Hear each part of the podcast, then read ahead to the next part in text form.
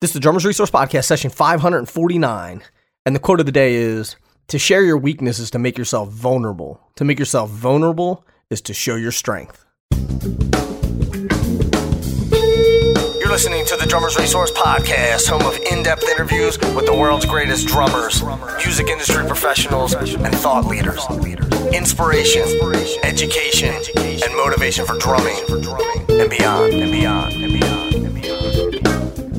Hey, hey, what's going on, everybody? Nick Ruffini here, episode 549. That blows my mind every time I say the number five. I can't believe we're almost at 550 episodes, and this show would not be possible without you. So, thank you so much for being here. And 2020 is going to be a great year.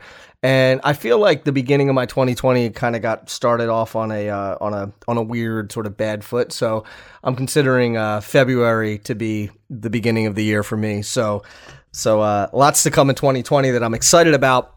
And one thing I am excited about, I'm always excited about, and I talk about it a lot, is Dream Cymbals. And you can get yourself some amazing sounding cymbals without breaking the bank. And you can do that by going to dreamcymbals.com or checking out your favorite retailer. And these cymbals again they don't break the bank but the people who make them the people who work at the company are great people i've d- been dealing with them for a very long time unfortunately i missed seeing them at NAMM this year because i was not there uh, but anyway check them out go to dreamcymbals.com you will not be sorry i promise you and uh, you're going to save some bread which is always a good thing so check them out dreamcymbals.com and I'm not going to waste any time. I want to get into this conversation with E-Man.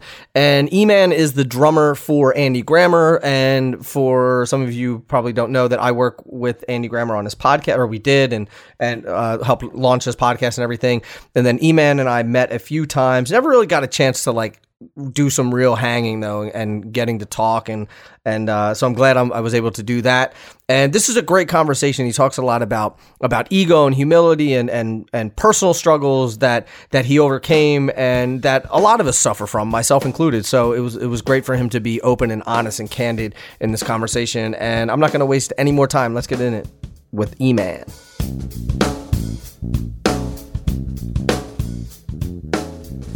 E-Man, what's going on, brother?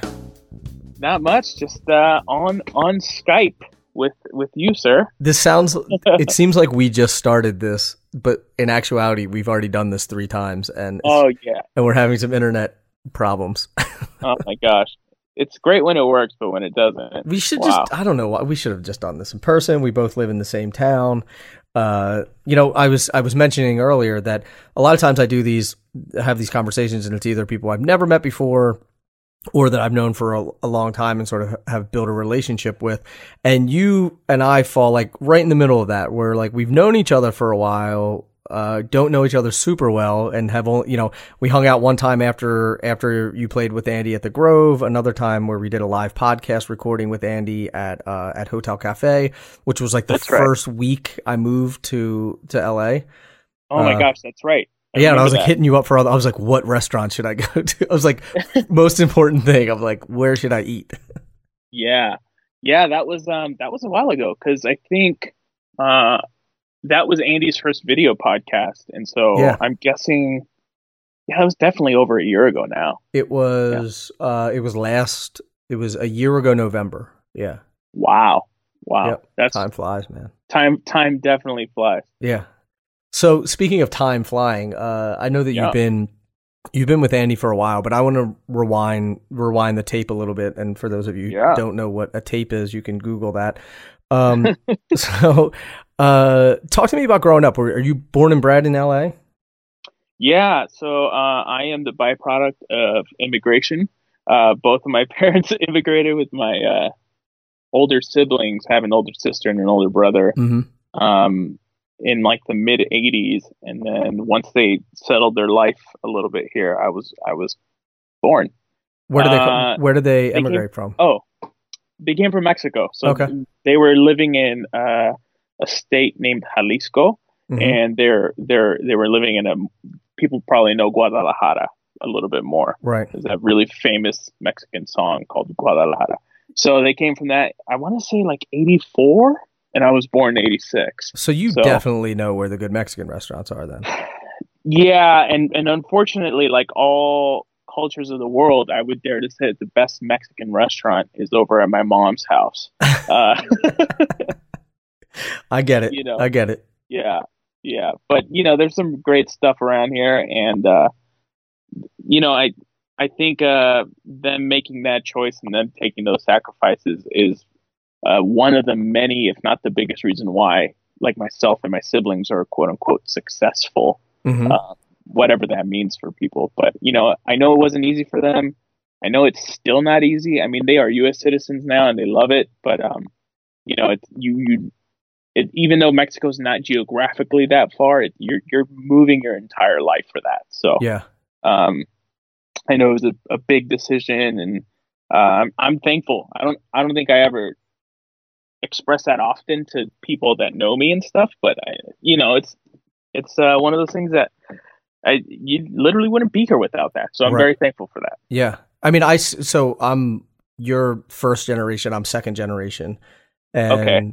And but I see you know the sort of the the immigrant like work ethic and and what goes into adjusting to a new culture and and things like that. And i sort of wear wear it probably a little less than you but i still wear it the same way where like i don't want you know my family to have to have come over here and and put everything on the line and for me to like screw up that legacy right? And be like i don't want yeah. you to like put all this work in for me to not not achieve things at the at the highest level right Absolutely. Do you Absolutely. feel a lot of that? There's, yeah, I mean, you know, and I, I, think maybe I don't know how to say it, but you know, I think for me, a lot of it too was um, when I was born, and you know, as I started growing up, I think I was I maybe like ten or eleven. You know, my my parents were still trying to get you know themselves up. You know, tr- still mm-hmm. trying to succeed and still trying to figure it out, and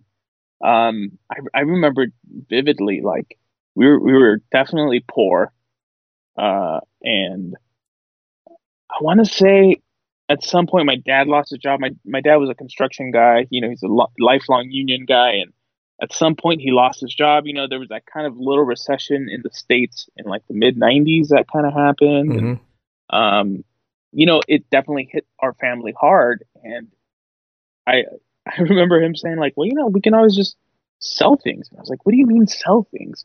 and he's like, well, I have a friend who sells, you know, vegetables to like the local restaurants, you know, and and I'm a kid, right? And I'm seeing my parents go through this, right? And I'm like, how do what did what do you mean, man? Like sell things. And you know, he he started a, a little business of selling like uh, vegetables to like the local restaurants, and I would sometimes go with him, and we would sell tomatoes and tomatillos and chilies and onions and you know you'd wake up at 4 or 5 a.m go over to the the food district in la you pick up hundreds of pounds of tomatoes or vegetables and you come back and you just try to sell it.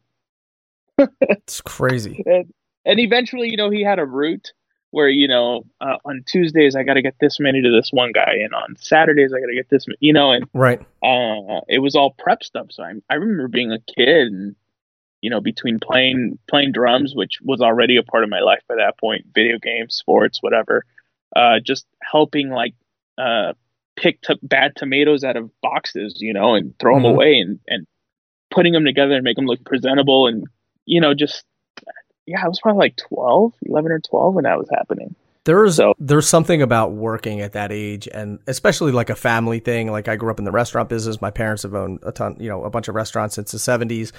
And same deal, like, you know, washing dishes at 10, 11, 12 years old or like sweeping the floor or helping, you know, yeah. like, or like put stock away in the refrigerator or whatever it is. And I just think it, I think it builds character. And I, I think that, yeah. and you, you value you you know you respect the value of a dollar, which I'm sure that yeah. you do as well, right? Definitely, you know, and I'm again, I'm just super thankful that that um that I now you know you're a kid and you're like, oh, this sucks. Why do I? Why can't we go to Disneyland? But right. now I'm like, oh, so you mean when I have to pick up a bunch of boxes of tomatoes? Now it's like, oh, it's, it's they weigh less, they weigh more than a than a um than a bass drum. You know mm-hmm. what I mean? So it's like you pick up a bass drum, you're like, oh, that's whatever. That's yeah. Fine. not a big deal. Yep. And you also, and it also makes you realize, like, oh, that's where money comes from. Hard work. Exactly. And, it's and, it's super hard work. Yeah. It's super hard work. So, you know, I I literally hit drums for a living and it's cool and that's not hard. It really isn't. You know, mm-hmm. the hard part about our business and I think a lot of people will say the same thing is is being able to be good at people. And yeah. I don't know if people are uh, always aware of that, but you know, if you're good with people and you know you're gonna fail, you're gonna burn bridges, and you're gonna you're gonna hurt somebody, or you're gonna do something that's gonna piss somebody off. But if your like main goal is to just not be a dick, I think can I curse? Sorry. Yeah, of course, of course. sorry, sorry. Um, you know, I think if your main goal is not to be a dick, then obviously, like, uh, if you're decent at music, you're gonna you're gonna have a career. Do you think that that's something that is learned or something that is natural? Like, w- w- you know, the the limited times I've been around mm. you, you just exude an energy. Like you're just you can just mm. tell that you're a good dude, right? And like yeah. you you always have a smile on your face. You're you know you're in a good mood. You're you're you're kind. You're courteous. You're like, hey, great to see you. You know, and it's not disingenuous. And that's just that's the type of person you are. But did you did you ha- was that something that you thought about years ago? Like I, I am not thinking that you thought oh i should be nice to people because i really want to be a dick. I'm not thinking that but was it something that you were like man i gotta i have to learn how to build relationships and have like these interpersonal relationships because this industry is all about relationships and and building those relationships i think it's a mixture of both for me. Um i it's something i still work on. I i think i have like an ability to make people feel welcome and be friendly and all these things, but I really feel like I had to work for that um, because I, I I'm the third of of three in my family, and though you know you would think the baby is always the spoiled one, and I probably was, I always had to work for something, right? I always had to get the attention of people. And at some point, I realized like I don't have to get people's attention; they're just gonna give me attention. And once that happened, then you go through the like, screw you, I'm too good for this, I'm too cool for it, right? Mm-hmm. And then I, so I kind of had to like swing this pendulum back and forth of like, you're being a jerk, you're not being a jerk enough, you know, like there's like, I don't know, I just always feel like I had to go back and forth, and at some point I just realized, you know, I just need to be nice. It yeah. doesn't cost me anything to be nice. It yep. like psychologically, emotionally, financially it doesn't cost anybody anything to be a nice person. Mm-hmm. and you know i have really bad days you know i like a lot of people i struggle with anxiety and i struggle with you know am i good enough and all these things and mm-hmm. the imposter syndrome that, and all that. Yeah that costs me a lot. That takes so much energy away from me but if somebody comes up to me like you did that at that show or a fan or something i'll just i'm here for you. Right now you have my attention. Is mm-hmm. it going to be two hours? Probably not but right. is it going to be 25 seconds? And in those 25 seconds, I'm going to make you feel amazing. I'm going to try and do that. Mm-hmm. How did yeah. uh, you'd mentioned you had mentioned anxiety and imposter syndrome? Like myself, I've struggled with ex- like sometimes like debilitating anxiety. Uh, so I, I understand that. And then the imposter syndrome, I think, is something that, that everyone suffers from from time to time, no matter what level, no matter how good you are or how bad you are or, or anywhere in between. Uh, how did you, or how do you, I should say, because it's an ongoing thing. How do you deal with those two things? How do you deal with the anxiety, and like, is it is it anxiety from a sort of like a, a mental standpoint of just general anxiety, or like anxiety when you're walking on stage or when you're in certain situations? Uh, well, I think I'll separate it. I think there's okay. like personal anxiety and then there's work anxiety, right? Like we all want to be great. We always want to be great. Uh, and we all strive to be perfect, right? Not that we don't in our personal lives, but as far as music, I I never want I've said this before, I never want my playing to be the issue. Mm-hmm. Never. That's easy. Like it's all muscle memory. Like none of us are really out there trying new things, or at least you shouldn't be, right?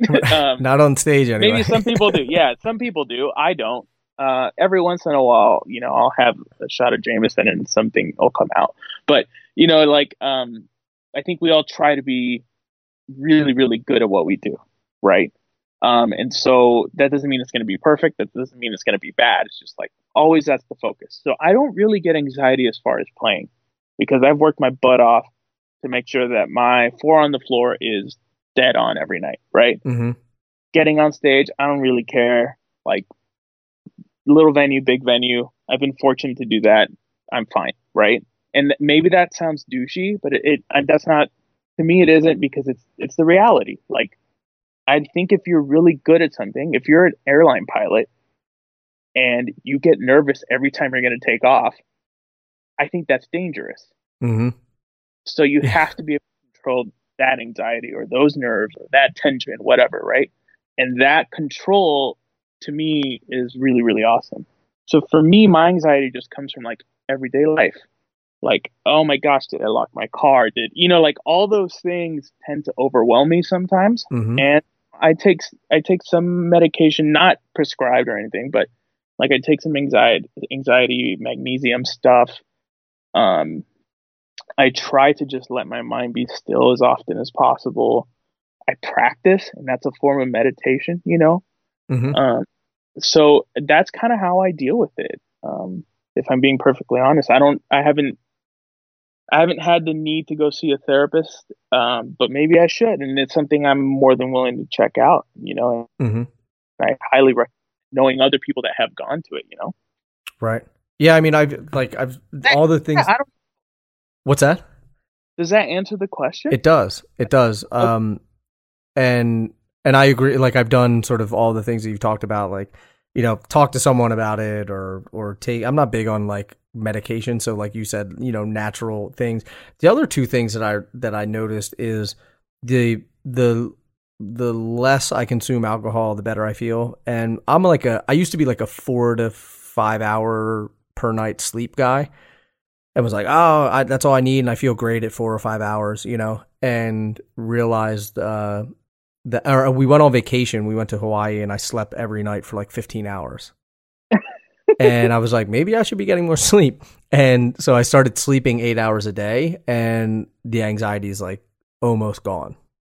Wow, which is nuts. I I can't do anything to sleep more than six.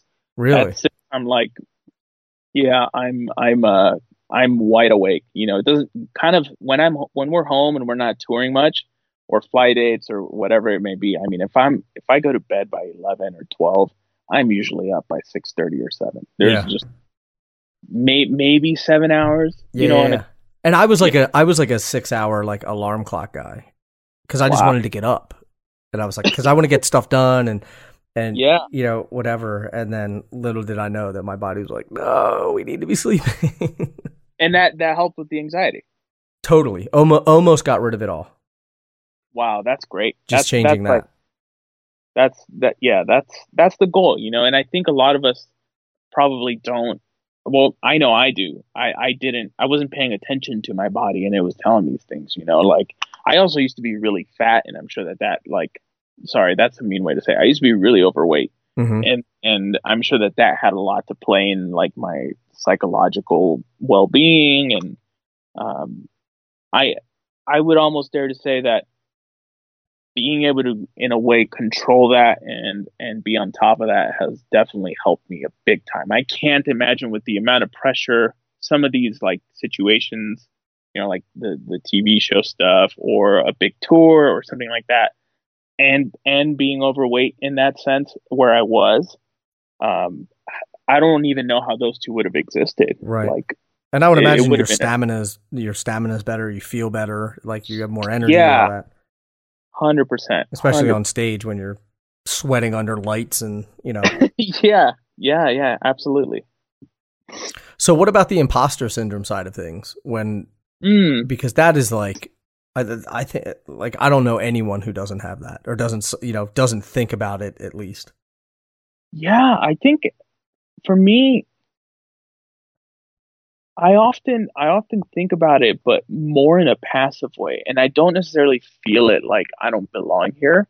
It's more of like, why do I belong here? If that makes sense. Mm. Like, why am I here?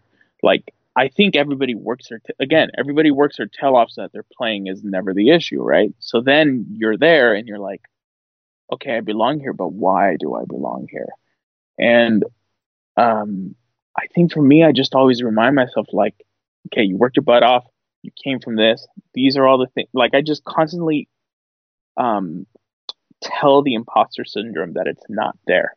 Right. Um, and I, I just heard this um, thing on NPR. It was This little girl, and she had all these like um, fears, right? And they kind of would take over, um, and she'd be obsessive over it. And she went to this camp, and at the camp, they're like, "Okay, well, the next time you feel a certain way, why don't you say, okay, I feel a certain way?" Because the truth is, you don't, right? And so, recently, when I felt that, um, I heard this like right before we did the last TV thing, and I was sitting here. I was like, "Oh, don't screw this up, dude." You know, like I let myself do that, and I was like, "You know what? Who cares? Screw yourself up. It doesn't matter." Right. Like, like, what are you gonna get fired because you dropped a stick, or you know, like maybe, but then you don't belong there, and that's then whatever. okay. Yeah. Yeah. Yeah, and that's fine.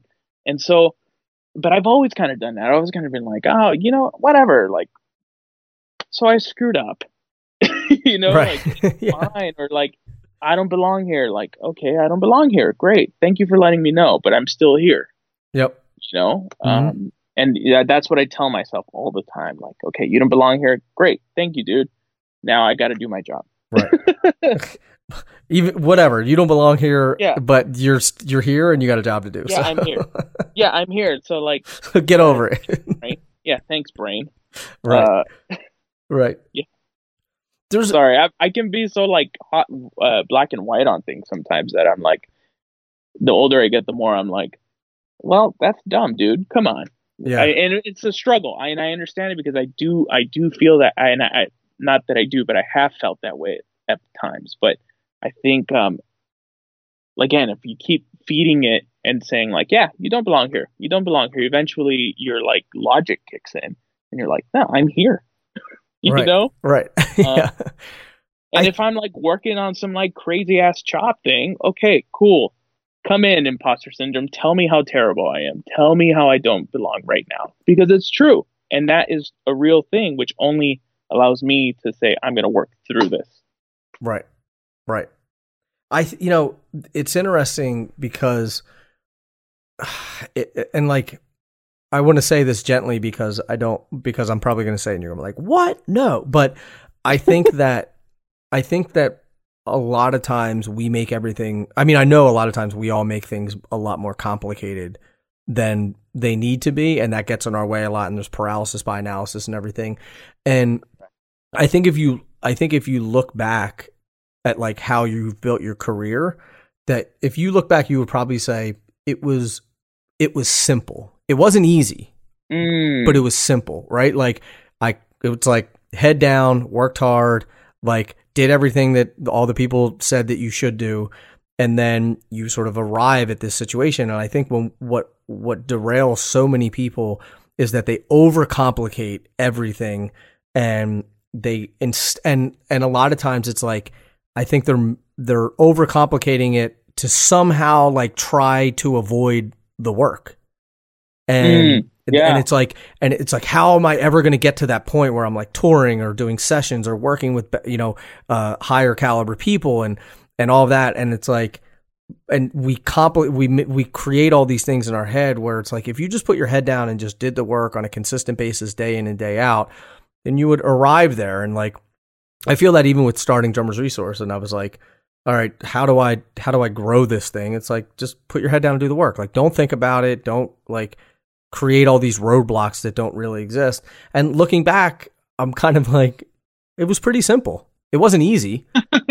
It was not easy. It, by any stretch and I put in a lot of hard work but like conceptually it was pretty easy. It was pretty simple I should say do you feel Yeah, I- do you feel that same way like looking back yeah, yeah. I think you know, I there was definitely there has to be some sort of like, uh, I guess the thing that first comes to mind is like street savviness to it. Like Mhm. you have to you have to be able to see that there's an opportunity right in front of you, and a lot of times people aren't good at that. A lot of times we'll let things just fly right by them, and then they sit back and they go, "Oh, I never made it," you know, or "Oh, I never did it," and that's happened to me too. You know, like. I, I have definitely like been in a room with somebody who could have furthered my career at some point and I just didn't go say hi or I, I came off like a jerk or right I, I wasn't you know like I that happens but a lot of times the older I've gotten and obviously the, the more experience you get at this and the more times you realize you're doing it, you start seeing that opportunity directly in front of you. And all you have to do is go touch it. It's right. like right there, you know? Yeah. Um, and uh, I think that's often overlooked more so than like, I'm going to sit down and just like work on this thing, you know, drumming wise or work on this thing life wise. Yeah. I remember I remember my old drumming mentor was like you like where you are now and getting a gig with Eric Clapton is probably a lot closer than you think. And I was oh, like, wow. Wow. That's great. You know, and I was yeah. like to me, you know, and I was like obviously I didn't play with Eric Clapton, but um but just like you know when you when you look at things like that, I think that from when you're far away from these things, they seem so much further away than they actually are and it's really just like oh it might you might just be like a couple relationships away or you may be a couple gigs away from this other thing and it's instead of like someone just knocking on your door and being like hey do you want to go join this tour? Even you know with you with andy and we'll talk about like how you got that gig. Yeah. um but i think it becomes overwhelming and and cripples people. Yeah i i there's a the college that i went to i the college I went to is is probably ten minutes away from where I live, right? Mm-hmm. And uh, my mentor still teaches there, and one of my close friends kind of runs the program there. But every once in a while, they'll send over uh, some of the younger guys to my house in the studio, and you know, I give them a lesson. A lot of times, I just end up talking to them, right? Because I go, look, you clearly can play the drums. That's not the issue. Mm-hmm. The issue is how you're you're going about your business, how you're how you're selling yourself or how you are presenting yourself or how you're misrepresenting yourself more importantly uh, to the people around you. And we end up just sitting and talking and a lot of times i'm like man just be a nice person. You know it goes back to that like, be a nice person. Just like be nice. Right. Like like i just told you like there was this kid i had in here. I won't uh i'm trying to remember what he did but he played something and one of the things I do in these lessons here is I go like, okay, we're gonna make up a song, uh, and I'm just gonna throw because this has happened, right? We've all been in a situation where somebody goes like, it's a verse, it's a chorus, there's a break on two, and uh, give me a fill going into the last two choruses, right? Like we've all been in a similar type of situation, and so I spit all these things out at these kids, and then I'll say, don't play any sixteenth notes, right? Mm-hmm. So this kid plays this whole song, and he gets to the last part, and he plays a sixteenth note. And I go, see, that's the difference between you and I. That's it. The wow. only difference is that you didn't pay attention. You're not better than me. I'm not better than you. I just pay attention. So when somebody says, Can you do this? I do it the first time. And I would argue that guys like Vinny, guys like Aaron Sterling, guys like Steve Gadd, the first time they hear something, they play it the way they they were told to do it. Mm-hmm. I, that's my argument. I don't yeah. know only seen those guys work a little bit, and usually by the first time, it's 95, if not 100% there. Yeah.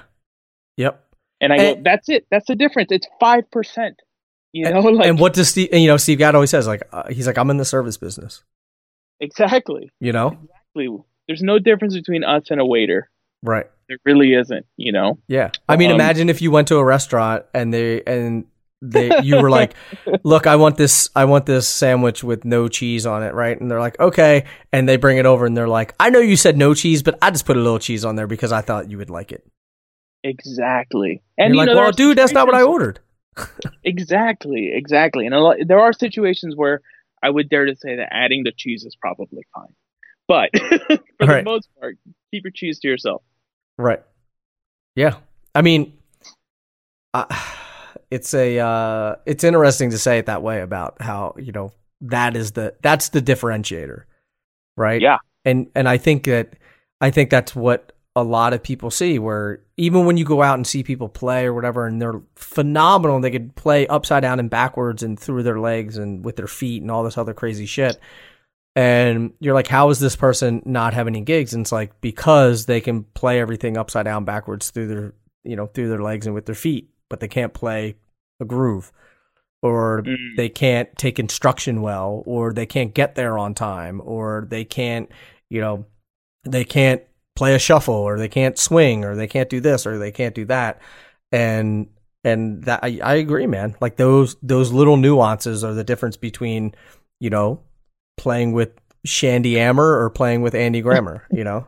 oh man, that's funny. That reminds me of a time where some we were playing at some venue and somebody put an R in front of uh in front of his name and it I think somebody just you know it was just funny. It was all over the place. It said Randy Grammer. Nice. and so we, we we never let that one down. Nice. But um yeah I honestly I would dare I swear I think the only difference between even you know people that are successful and are heroes is 5% that's it you mm-hmm. know? And that 5% maybe is like a uh, a god given or uh, too many hours in a practice room type of thing. But um, who, you know, at some point everybody can sit down in a practice room and practice something until they get it. That's so that other five percent, though, is that? Do you think that is an intangible that just is is sort of just like the magic, or do you think that, that those are all things that people can work on? It. Uh, what is that? What's that quote? Uh, luck is when opportunity and preparation uh, meet. Prep. Yeah. Yeah. That's all I think it is. You know, I really do think so. Especially when it comes to music, like um, you and I can probably play on a record, or you know, whoever might be listening to this can play on a record, and uh, it can be a number one hit. That's easy. That's mm-hmm. not hard. What's hard is that preparation leading up to that, right? Right. Uh, and then that is lucky when that becomes a number one hit. You know, mm-hmm. something like that. Right. Yeah. I mean, I think that you you're a prime example of that with the with the song that you guys wrote for the Apple commercial. Oh yeah, right? I mean, the funny thing is, I didn't even write that. That's the crazy part, right? Like, I was just in the room. I played my drum part, and then we needed some vocals, and I just happened to be a part of that. Like, that is like to me. I still talk to the guys that were involved with that about all the time. I'm like, man, what if we just left? What if we just went home. Yeah. you yeah. know, we yep. wouldn't be there for that. And that, that legitimately changed my life. Right. I went from, you know, like decent living to whatnot to it bought me a house money. You know, that's crazy that's insane. talk. That's crazy talk. That if you're listening to this, that never happens. That that is that five percent. Right. Five percent wasn't even playing. It was just being in a room, being okay with knowing that I was just gonna hang out and and maybe play some percussion overdubs, and then it just so happened that we needed some hand claps and some vocals. Yep. And it's wild. And the other ninety five percent is the how many, you know, thousands of other tunes you've participated in or played on or wrote or sang exactly. on or this or that that like, you know, ended up in the trash can, right? It's like exactly. that's that's the that's the uh the law of averages, right? Yeah, and and to, if I'm being perfectly honest, if I remember correctly, the idea for the beat came from the intro to a Diana Ross live concert where there was two drummers playing and we wanted to recreate that, which you know happens all the time. Like somebody will throw a reference out, and I was like, okay, cool. So you know, we did that, and then we were just hanging out. It's it's wild to me, you know. Mm, yeah, it is wild. It feels so wild. This episode is 100% free thanks to the good folks at ProMark. And have you checked out their new Select Balance drumsticks? So they give you the option of picking a forward balance or a rebound balance. So if you play rock or country or metal, you may want to check out the forward balance so it gives you enhanced power and speed, or the rebound balance for jazz and funk and gospel gives you more finesse and agility. The best part is they're made by ProMark and they control the entire process from the forest to the finished drumstick, which means you get unmatched level of quality and consistency. Plus, they're always paired by weight and by pitch, so you know there is no guesswork in the stick that you're playing. Check them out by going to promark.com.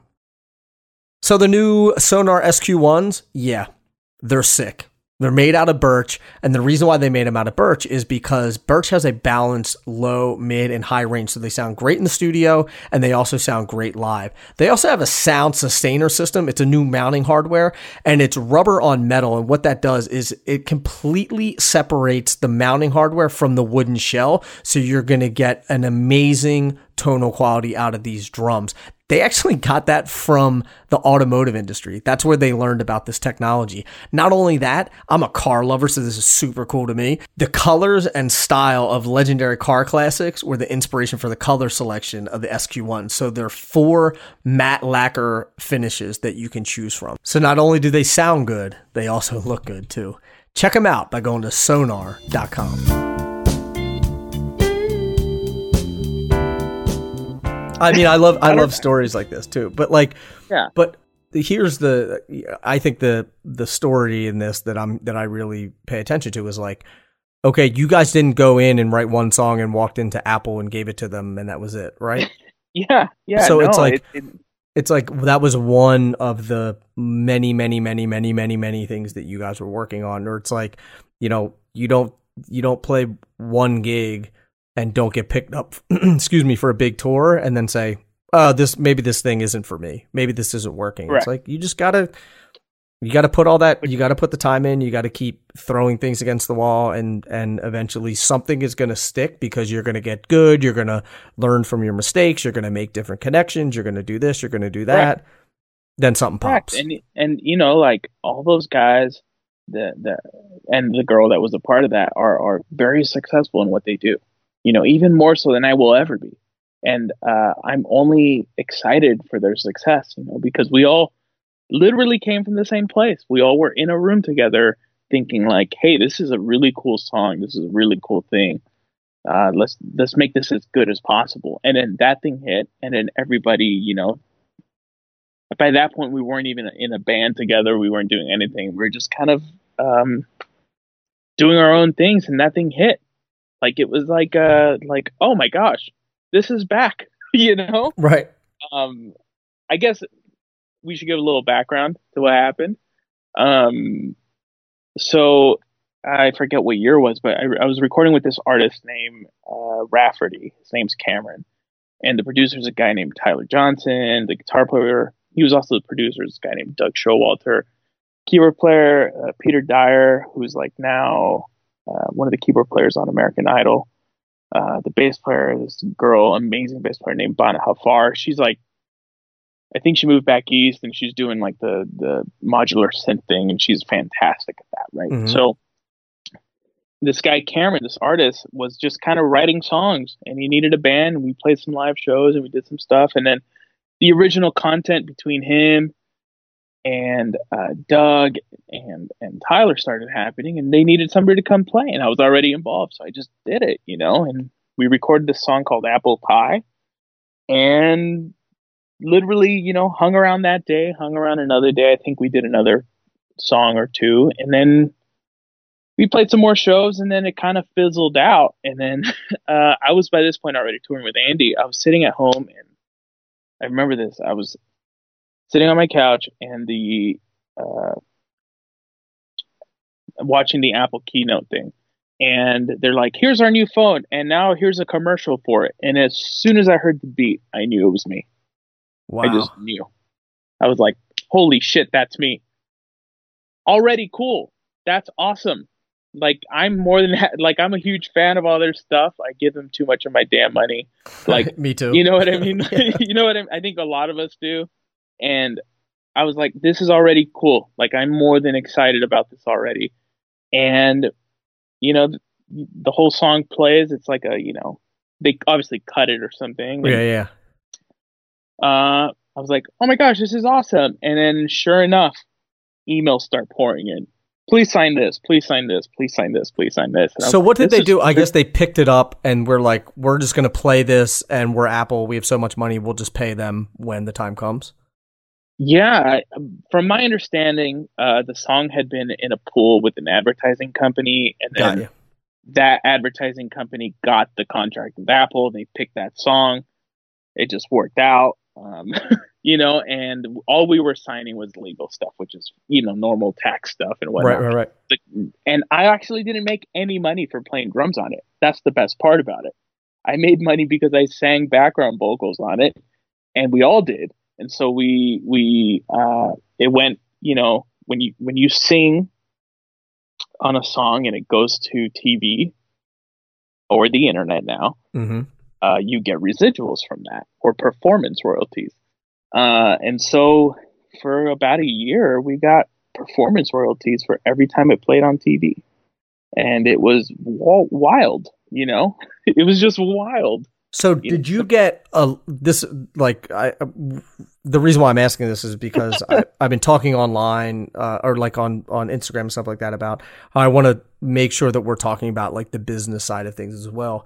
Oh so, yeah. So you obviously got paid to do the session, or you did not. I did. Right. I did. Um, so you do the session, you get paid for it, and then yeah.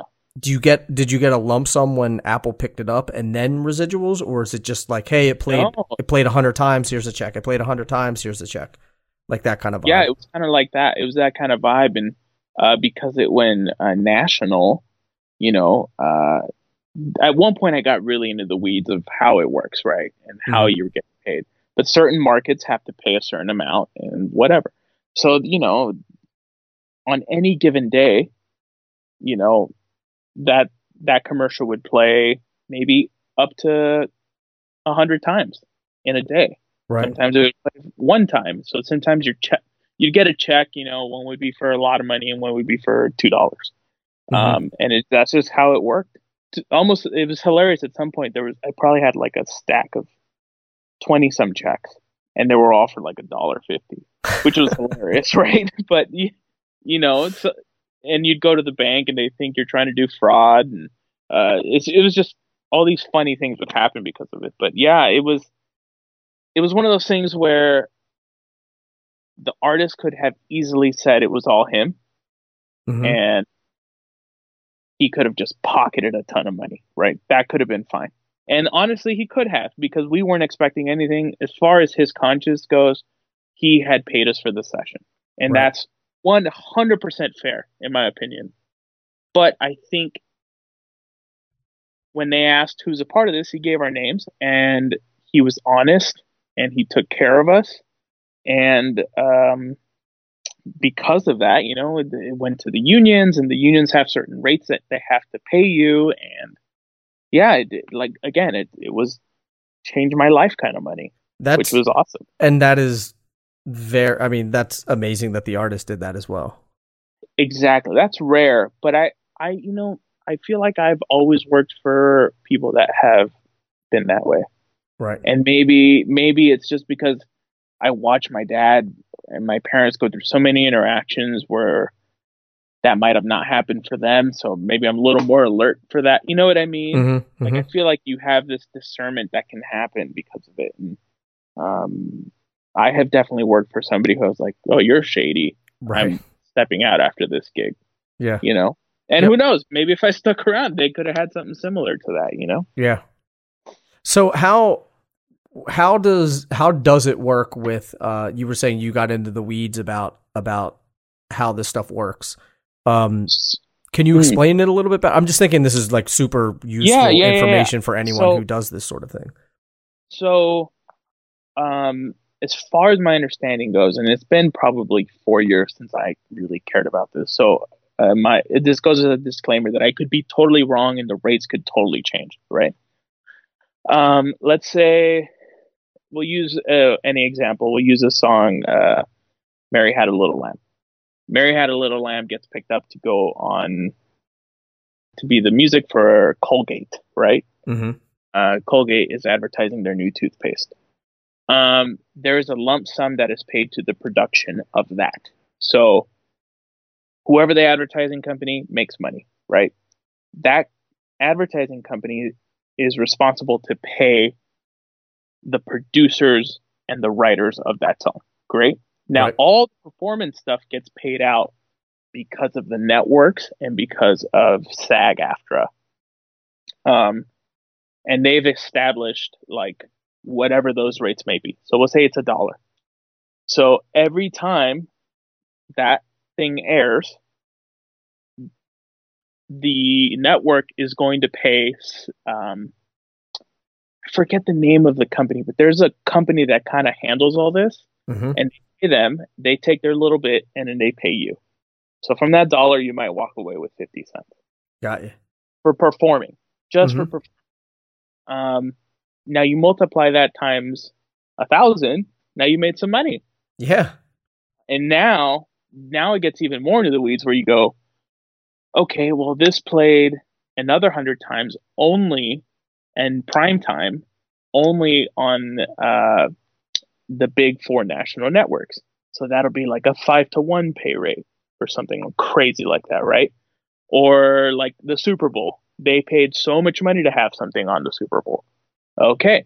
So now that that pay just went up. It went from a dollar to twenty five dollars, right?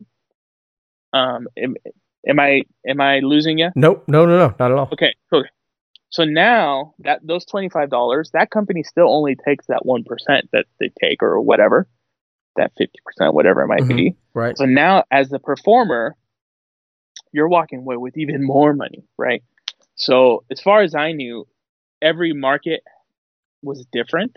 So Los Angeles, New York, you know, the big cities were all very similar. Um, but if you were playing at prime time, it would, you know, sometimes be three to one or five to one or ten to one, you know, depending on on what it was.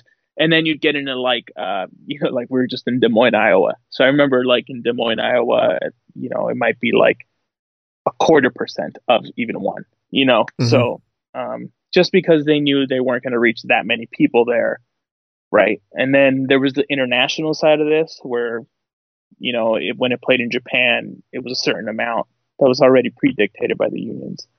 Um, and I think a lot of this is specific to your project. So mm-hmm. I would, it's all public information. You can go find it. Right, um, right. Yeah.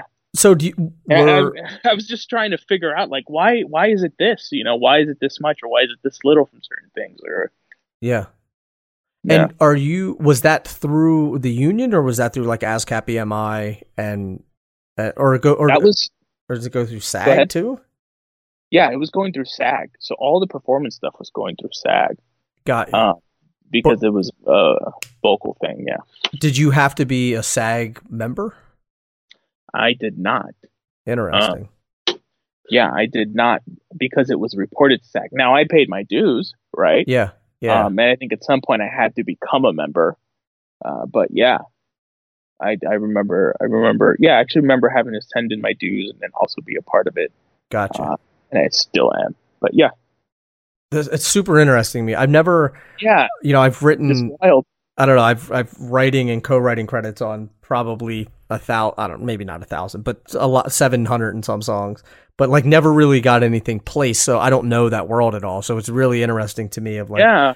what it what it means like from a monetary perspective and like and just and how the whole thing works and like yeah because and obviously this is a very very unique situation. This was right. you know the the biggest company on earth right? Apple you know right, what i mean right. at like the height i actually don't think they've ever sold as many iphones as they to this day since that one year so you know i would say the song did it I don't know, man. Th- that beat's really contagious, but it's not that contagious. Uh, but uh, yeah, you can hear me sit- y- yelling at the at the microphone.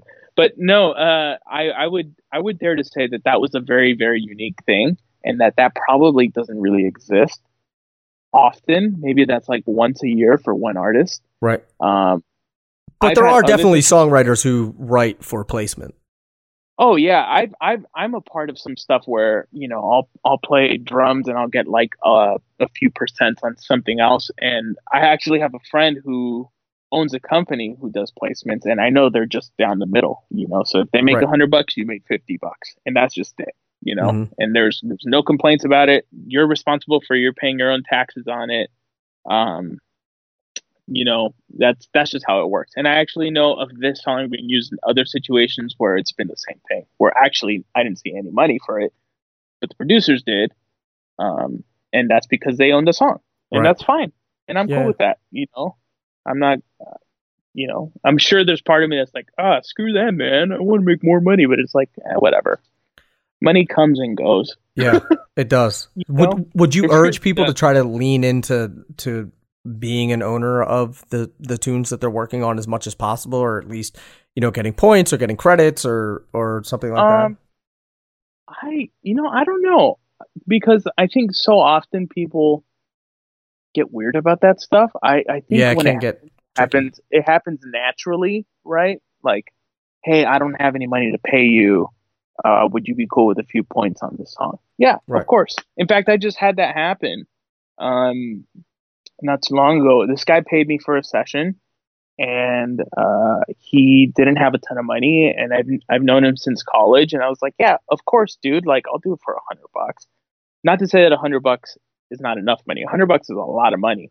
Um, you know, if you think about it, that's that's a lot of people can do a lot of damage with a hundred bucks. Right. You know, um, so I was like, yeah, of course. And then the the song is finally out, and he calls me and he's like, hey, I feel bad that I couldn't give you more money. So this is recently. This is like right before the new year. He's like, I feel bad that I can only give you a hundred bucks. Song's out. I actually signed a deal, and we use one of these songs. Uh, are you cool if I give you a couple points? And I was like, sure, that's cool. Like, I don't mind. You yeah. know, that, thank you. You didn't have to do that. Thank you. Right. You right. know? But I think if I was like from the get go, like, hey man, like, you know, hundred bucks isn't gonna cut it. I need like five points, five percent. you know, like I don't think he'd be cool with that. Right, I, right, right, right. Yeah. Uh, and just like if anyone's listening and they're wondering what points are, so they're called out. They're like album points, and they're percentage ownership of whatever song it is that you worked on. So it's not a percentage of the total money that you're going to make or that, that the album is going to make. But if, if, you know, there's a song, uh, that you play on and they say, we're going to give you five points, you now own 5% of that song, or they may give you five points on the whole record or, you know, which is rare unless you had something to do with every single song on the record. Um, so that's what, that's what points are. Yeah. I would clear that yeah, up. Sorry. We're, we're talking like everybody and their mom knows and I mean, and there's a, I, frankly, like there's a lot of this that that I don't know. Uh, like I understand the points side of things and, and ownership of songs and stuff like that, but not from a from a placement side. Like if it, you know sync licensing, if it gets picked up for a television show or a commercial or or anything. But that's like that's real world stuff that's happening every day, and people are making some money at it, and some people are making a lot of money at it. And I I don't yeah I think it's a valuable I think it's a valuable route. Uh, as like a as a as an income stream if you can if you can really get good at it and you work with someone who's really good at placements you can get build those relationships if you're a songwriter or or you have a songwriting group like that's something that can that can definitely you know yield some dividends for sure absolutely one dollar is always more than no dollars exactly that's that's something my friend gino always told me he was like dude a dollar is always worth more than no dollars yep and it makes sense you know 50 and, you know, or 50% of something is better than 100% of nothing. Exactly. Exactly. I just uh I just heard uh, Gunnar Olsen talking about, you know, he writes a lot of music for placement, right? Him mm-hmm. and his he's in a group that does that and he was like, "You know, as long as you do it and you're honest about it, the, the, honest about your art with it, yeah. It's fine. You know, you're not selling out. You yeah. know, I know a lot of people that are like, I don't want my stuff on the commercial. It's like it's like shut up, man. Let that thing let that thing pay your mortgage or your apartment for a month. You know, yeah. like that's what you make. I mean, how much money do you think? Go ahead. Go no, go ahead. Uh, go. I was just going to say about Barenaked Ladies. Like, how much money do you think they made off oh, of writing God. the theme song for Big Bang Theory? Millions. Yeah, they probably, probably more than millions. they made in their in their regular career. I bet. Yeah, and they never had to perform it. Yeah. Um. Yeah. So like, just take it, you know. And they're it, still getting checks because that there's all the reruns and all. And and Rick Marotta wrote uh the theme song for Everyone Loves Raymond. No way, he did. Oh that? yeah, yeah. Oh my gosh. Yeah. I wonder he. Oh my gosh. Well, yeah, that's why wow. he's like has a house in you know on Nantucket and all this other stuff. Like it made you know like made him rich. Yeah, I mean, I, I have friends who write music for Facebook, you know, and and and he, he has an amazing studio, you know, and it's like clearly that was bought by Facebook. And I know he doesn't feel bad about the music because the music's actually really good. Right. So, so yeah, there's there's ways to make money not ever having to play drums if you know if that's an option that you're willing to do. Yep. I agree, man. Yeah, I man. think that like I don't know. If I can write something and it got picked up and they're going to send me mailbox money, I'd be like, I'm totally fine with that. Yeah, I mean, uh, who who was I talking to? recently they they got something placed on like the end of a TV show, and it was like enough money to pay his apartment for the whole year. So he just paid his apartment for the whole year, and he still works on music. You know, so that way he's not like spending all this cash on random things. He's just like taking care of himself and his family, and he's doing all right. Yeah, yeah.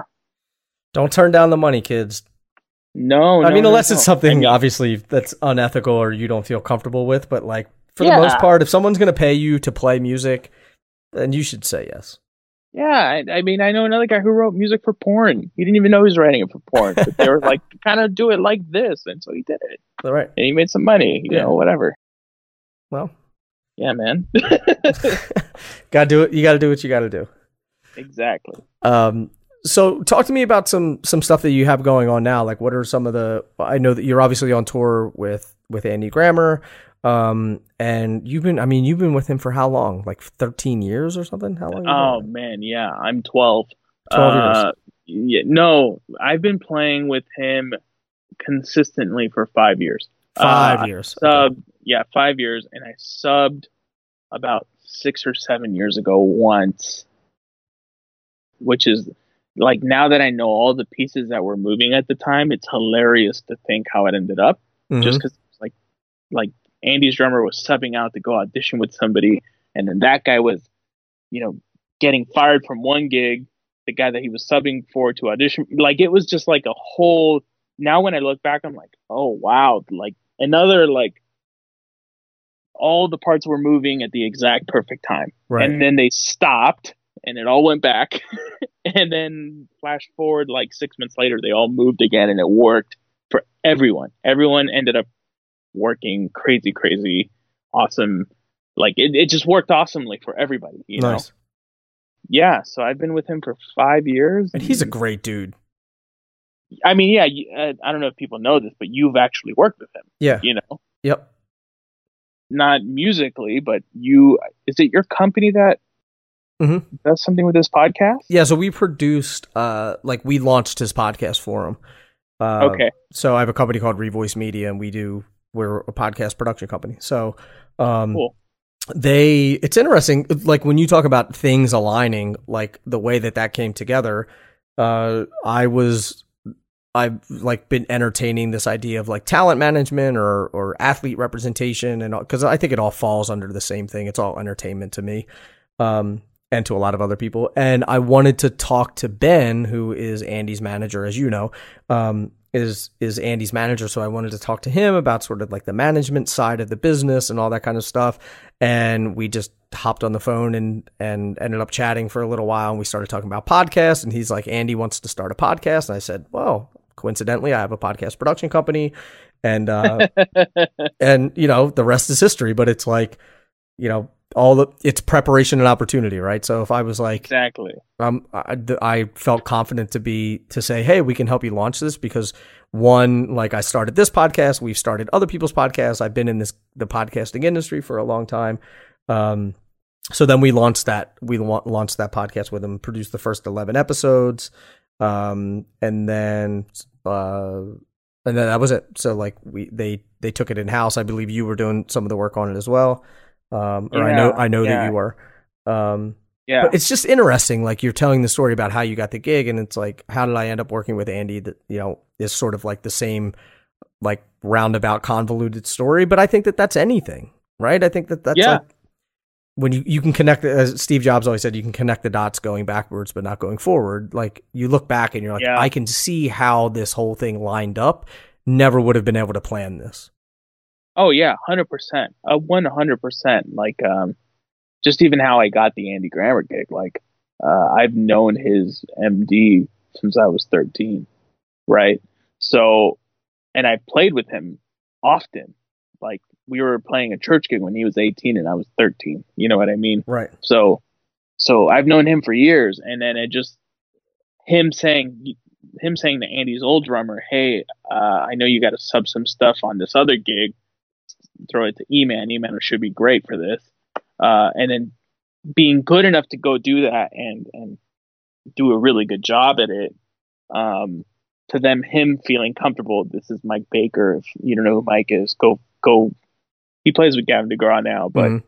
he's one of the, my favorite drummers because uh, he's just like he's just a when he plays like there's just a thickness to his playing. Anyways, that's just who me was. Who was playing with Gavin DeGraw before Mike?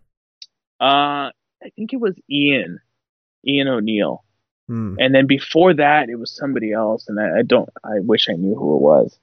Um, but Ian, I think now plays with Lady Antebellum. Mike plays with. It was like all these weird things, right? Um, maybe I'm wrong. I don't know, but yeah. So I subbed on this thing with Cody Simpson for Mike Baker probably in 2012, 2011, and then he asked me to sub for Andy at some point, and uh, I went into that like no rehearsals, cold. Here's here's our last show, learn it, you know, kind of thing, and uh, it worked out. It was great. you know, right. but it was again, it was one of those things where it's like, oh, I'm here, just do a really good job. You're not taking anybody's gig. You're just subbing. You know, that's all you're doing. Mm-hmm. So there was even like no pressure. It that's really a, was no pressure. That is a very, very important distinction. That if you get hired to sub on a gig, do not go in there trying to take that person's gig. 100%. That was never my goal. And, and that's how you burn a lot of bridges. Yeah, and you know, I think maybe somebody would be upset, right? That like, oh, he came in and he was really good, but it's like that's just what I would do on anything. You call me to go do something else, I'm gonna go and be really good, and I'll always play like I play. Like at no point will I play differently. I mean, I'll try and make it a little smoother, you know, like if I notice like uh how he's hitting something or how he's phrasing things, okay, I'll do that, but I'm not, you know what I mean? Like mm-hmm. I feel like a lot of times people don't uh, people aren't aware of those things that are happening right in somebody's right. playing that right. could help the gig just be easier. And you know that's just how it worked out. I think it was a good fit. Yeah yeah I mean, it just worked out and um yeah it's been five years. Holy crap. It's crazy. So what do you have on what do you have on tap with him for 2020 so I, you'll i'm guessing you'll be You'll be touring, and then you, do you have other projects that you're working on too? Uh, well, I have a studio here at my house. Uh, my dad and I did the LA thing and gutted my garage, and I have a very nice studio that I work out of here. Uh, I do a lot of a lot of stuff for, you know, TV. I did some stuff for Andy on his last record here. Um, you know, I I try to be in here every day, regardless if I'm playing or not for mm-hmm. somebody else and just honing in my craft. I'm I'm fortunate that like my brother is a badass recording engineer, so I often just float ideas at him or you know concept sounds, whatever. Uh, so it, it's nice to have somebody go like, "Hey, that sounds like shit, dude." Right. My- yeah, yeah, yeah. it's okay. Um, I do so a lot of that here. Um, I think we're slowing down a little bit this year, to be honest. Mm-hmm. Uh, he has a kid their second child coming mm-hmm. uh, sometime in March or April. Uh, but then after that, who knows? I mean, last year around this time, there was not much on the books either, and then uh, number one hit happened. Well, so that'll get know. that'll get everybody off the couch, right? Exactly. You know, honestly, I, I've been working with him for five years, right? And in those five years, I think the longest break I've ever had was eight weeks, and that was the last time he had a kid. Hmm. it's wild to think. And that. it's not even and eight weeks isn't very long. No, but for you know? us it is. Yeah, yeah. yeah. Um, yeah, but it's it's honestly been uh, also a huge blessing, and I get to work with my close friends. You know, up until recently, everybody in that camp, uh, the keyboard player, the guitar player, uh, obviously the bass player, I had known since before college. So, oh really? Yeah, yeah. I didn't realize that. I knew that you played with the MD. I didn't know you, that you played with all of them. Yeah, I think I met the keyboard player when I was in college. The old keyboard player, mm-hmm. uh, kind of Doug, and then uh, the guitar player. Uh, his, game, his name is Greg uh, Karras. Him and I met in high school at some point, and then shortly into college, um, we played with this like Latin artist, and we did like uh, we are really young, and we we went to Miami and had a fun time in Miami. I mean, we were probably like 17 or 18. I can't, we couldn't have been older than 20. Uh, yeah, so I've known I knew him forever. Uh, and then the new guys are guys that I've also known for a long time, and they they fit like a glove. So nice. It's it's yeah, it's a family vibe. It's a family vibe. I like it. How so, about you? What are you doing this year? Uh, I don't know. Who knows what? When are we taping this? This is early January. All yeah, right. Wait. Yeah, I got a I got a a bunch of stuff on the on the horizon. I don't. I mean, I'm, you know, we're trying to build. We're still trying to build Revoice, and and we have a lot of stuff sort of in the hopper that uh that we're doing. I want to obviously continue with Drummers Resource and and and roll out some different stuff. I want to do some live stuff this year. Hopefully, definitely oh. with Revoice, maybe with Drummers Resource.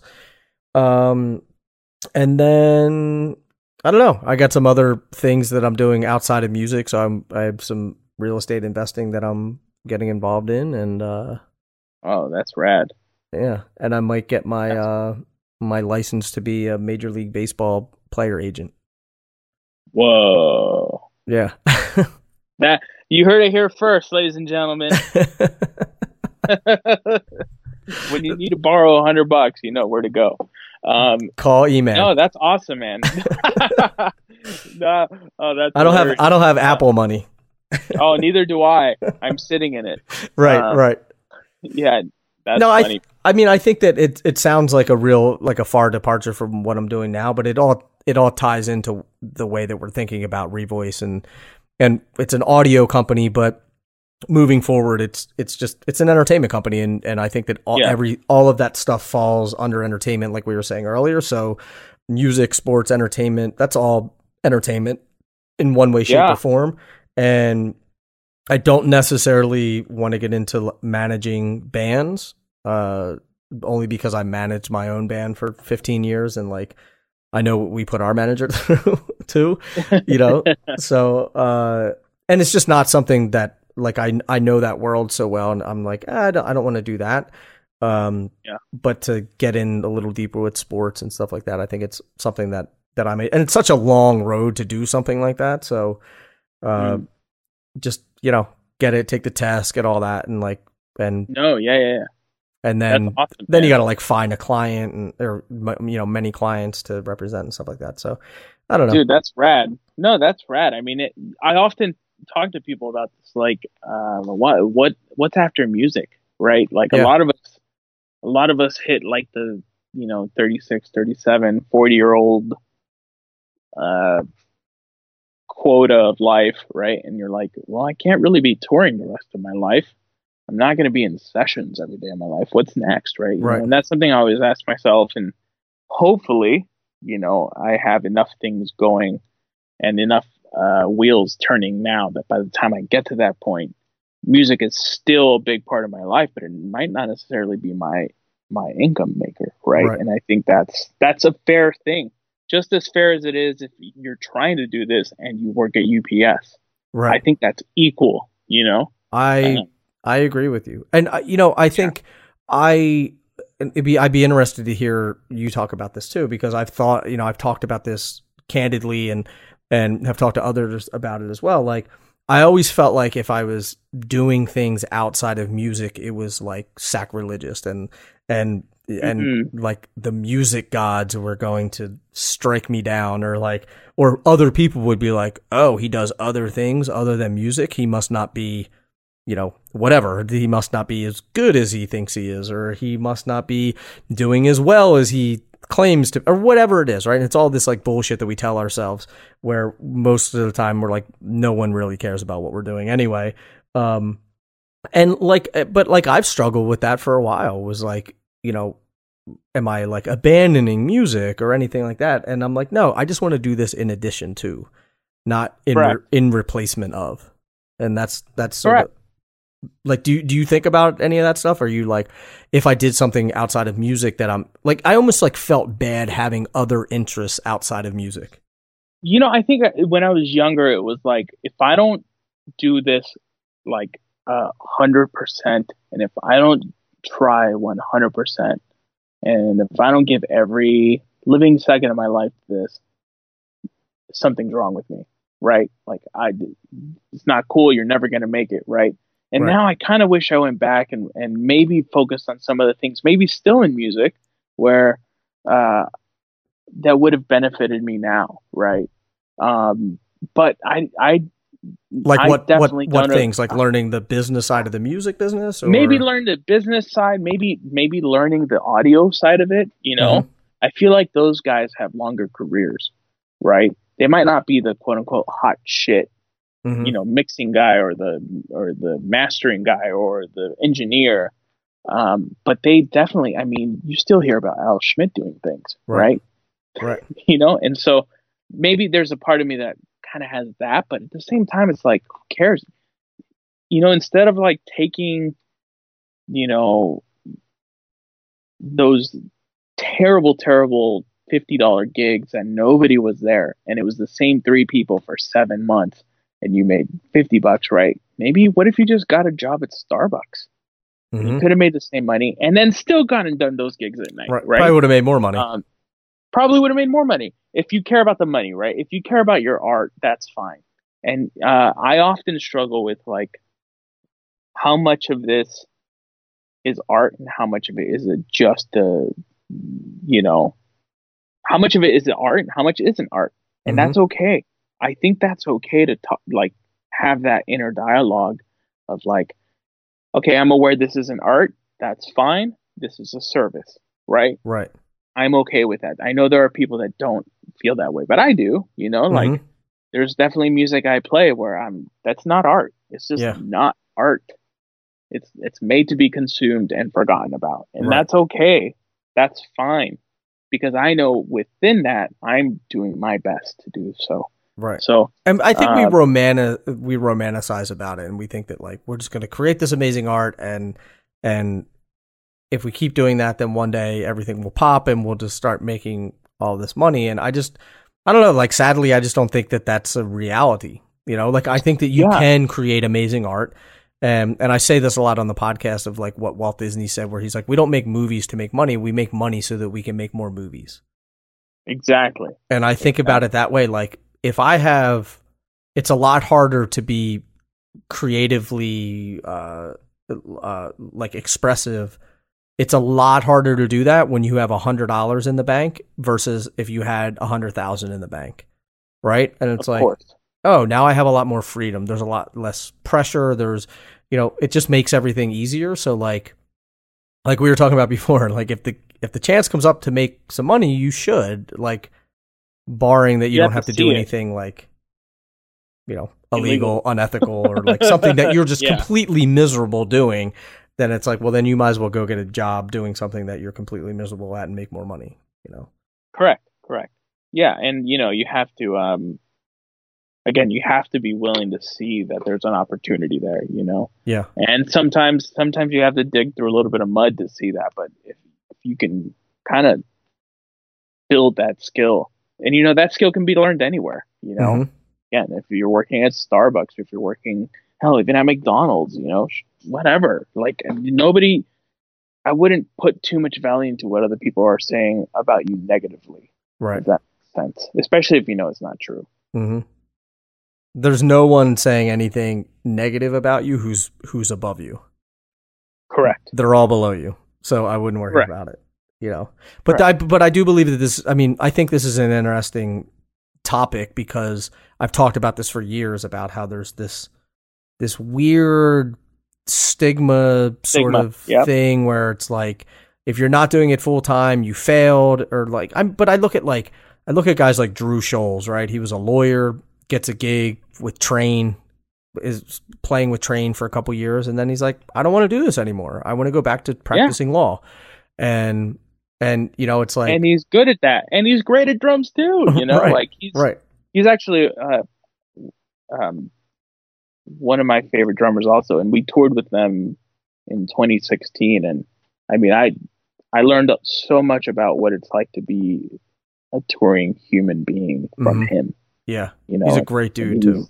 Yeah, yeah, he's just a great dude, and I'm actually happy he's on this coast now. Yeah, I think he just moved to Seattle. he did. Yeah, he's he's originally from Yeah. there. He's originally from that Yeah. Yeah, Um, but like, and even you know Jason Sutter who plays with Cher. I mean, he's played with everyone, but um, he talked about it a lot too, where like he has his real estate license and he sells real estate sort of on the side and invests in it and everything. And for years he kept it from everyone because he was like, I don't want, I don't want people to think that like, you know, I'm not making it as a. Like he was playing with Marilyn Manson and Nine Inch Nails and and Sma- and Smash Mouth, I think, and then Cher. I'm like the dude's the dude's resume is extremely impressive, and but yet he was like, I'm interested in this other stuff and I'm going to do it, but I can't let people know because there's going to be some sort of stigma against me that I don't want. But now he's just like, fuck it, I don't care. And he lets everyone know.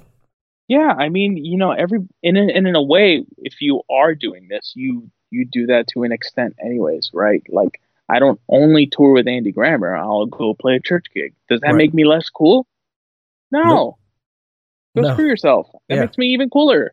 You know, it means that like I can work in other situations, you know, and, yep. and uh, there's a value to being able to work in different things. I definitely believe that, and and to uh, and to downplay work sometimes is, is, even less cool than saying something isn't cool. Does that yeah. make sense? Gosh, that was a weird yeah. way to say it. I'll tell you know what's cool? Paying your bills. You know what's not cool? Yeah, not paying your bills.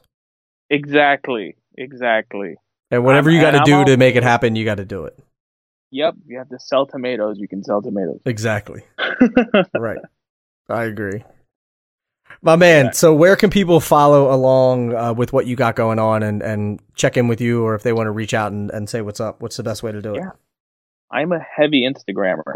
Uh, I like to post on there. You go hard. You go hard on the IG. I go hard on the IG. You know, honestly, it I do it because it's it's um it's really easy. I think people don't you realize how easy it is to post something. Yeah. You know, and yep. it's free. It does again. It doesn't cost you anything to post to it.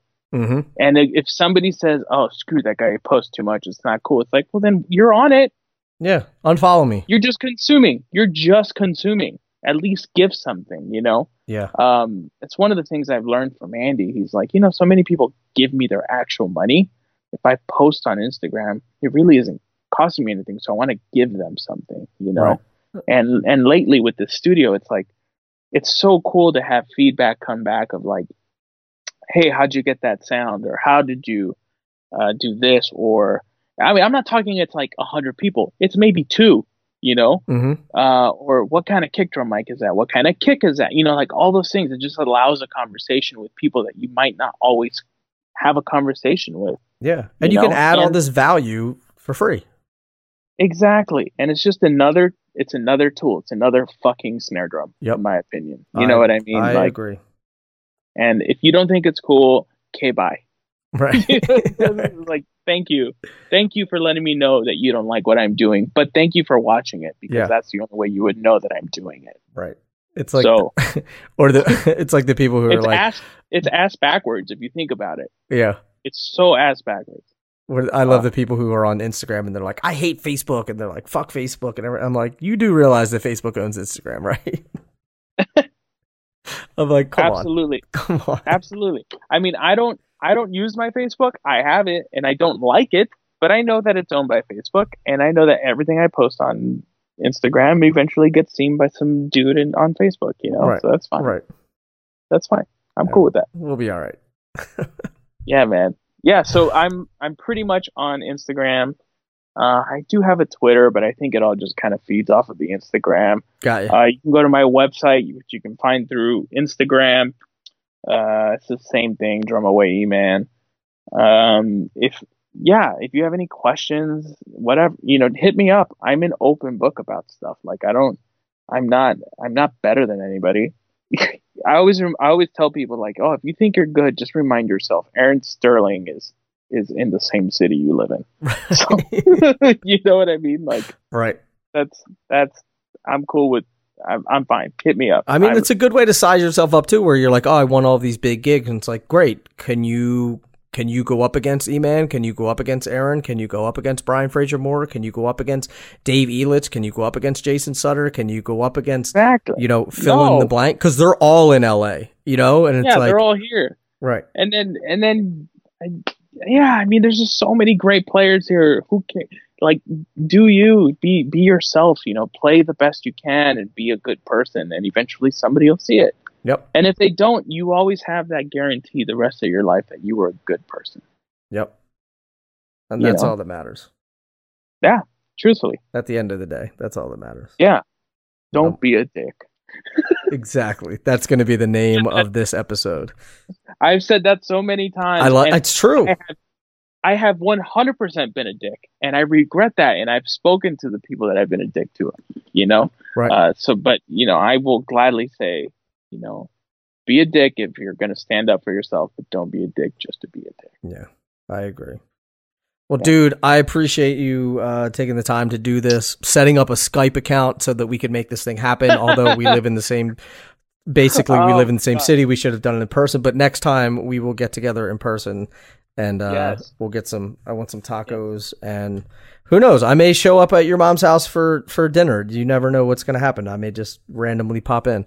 Um, Hey, I'm in. I'll text you your address right now. Nice, nice. You'll be like, man, this dude is here every Sunday. What is going on? Mom, this is Nick. We've Nick. adopted Nick. He's now part of the family. Oh Um, gosh, that'd be hilarious. but uh, seriously, man, I appreciate you one taking the time to chat, two uh, being a very open book to to have this candid conversation because a, a lot of the stuff that we touched on is super important, doesn't get talked about as much as it should. So I appreciate you for that, and I congratulate you for all your success. And again, man, thank you for being flexible with schedule and all that, man. I, I really do appreciate it. My pleasure. Anytime. Thanks, brother. I'll talk to you soon. Thank you. Bye.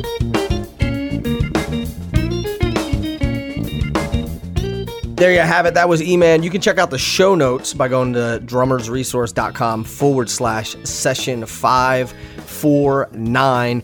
And also, if you're not already signed up for the mailing list, do so just by go to just by going to drummersresource.com. And every week I send out a wrap-up email of what's going on uh, or what was released that week, and then any other information that you need to know. I don't sell your info. I don't uh, I don't spam people with a bunch of stuff. It's one email a week, maybe two if it's like a very very rare occasion, but usually I just send it out every Friday.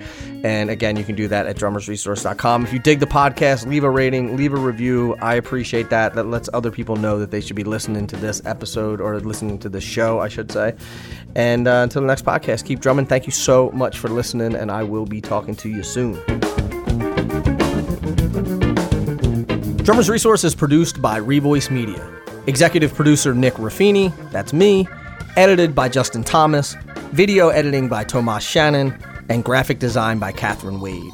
For more music and entertainment podcasts, be sure to check out revoicemedia.com. Peace.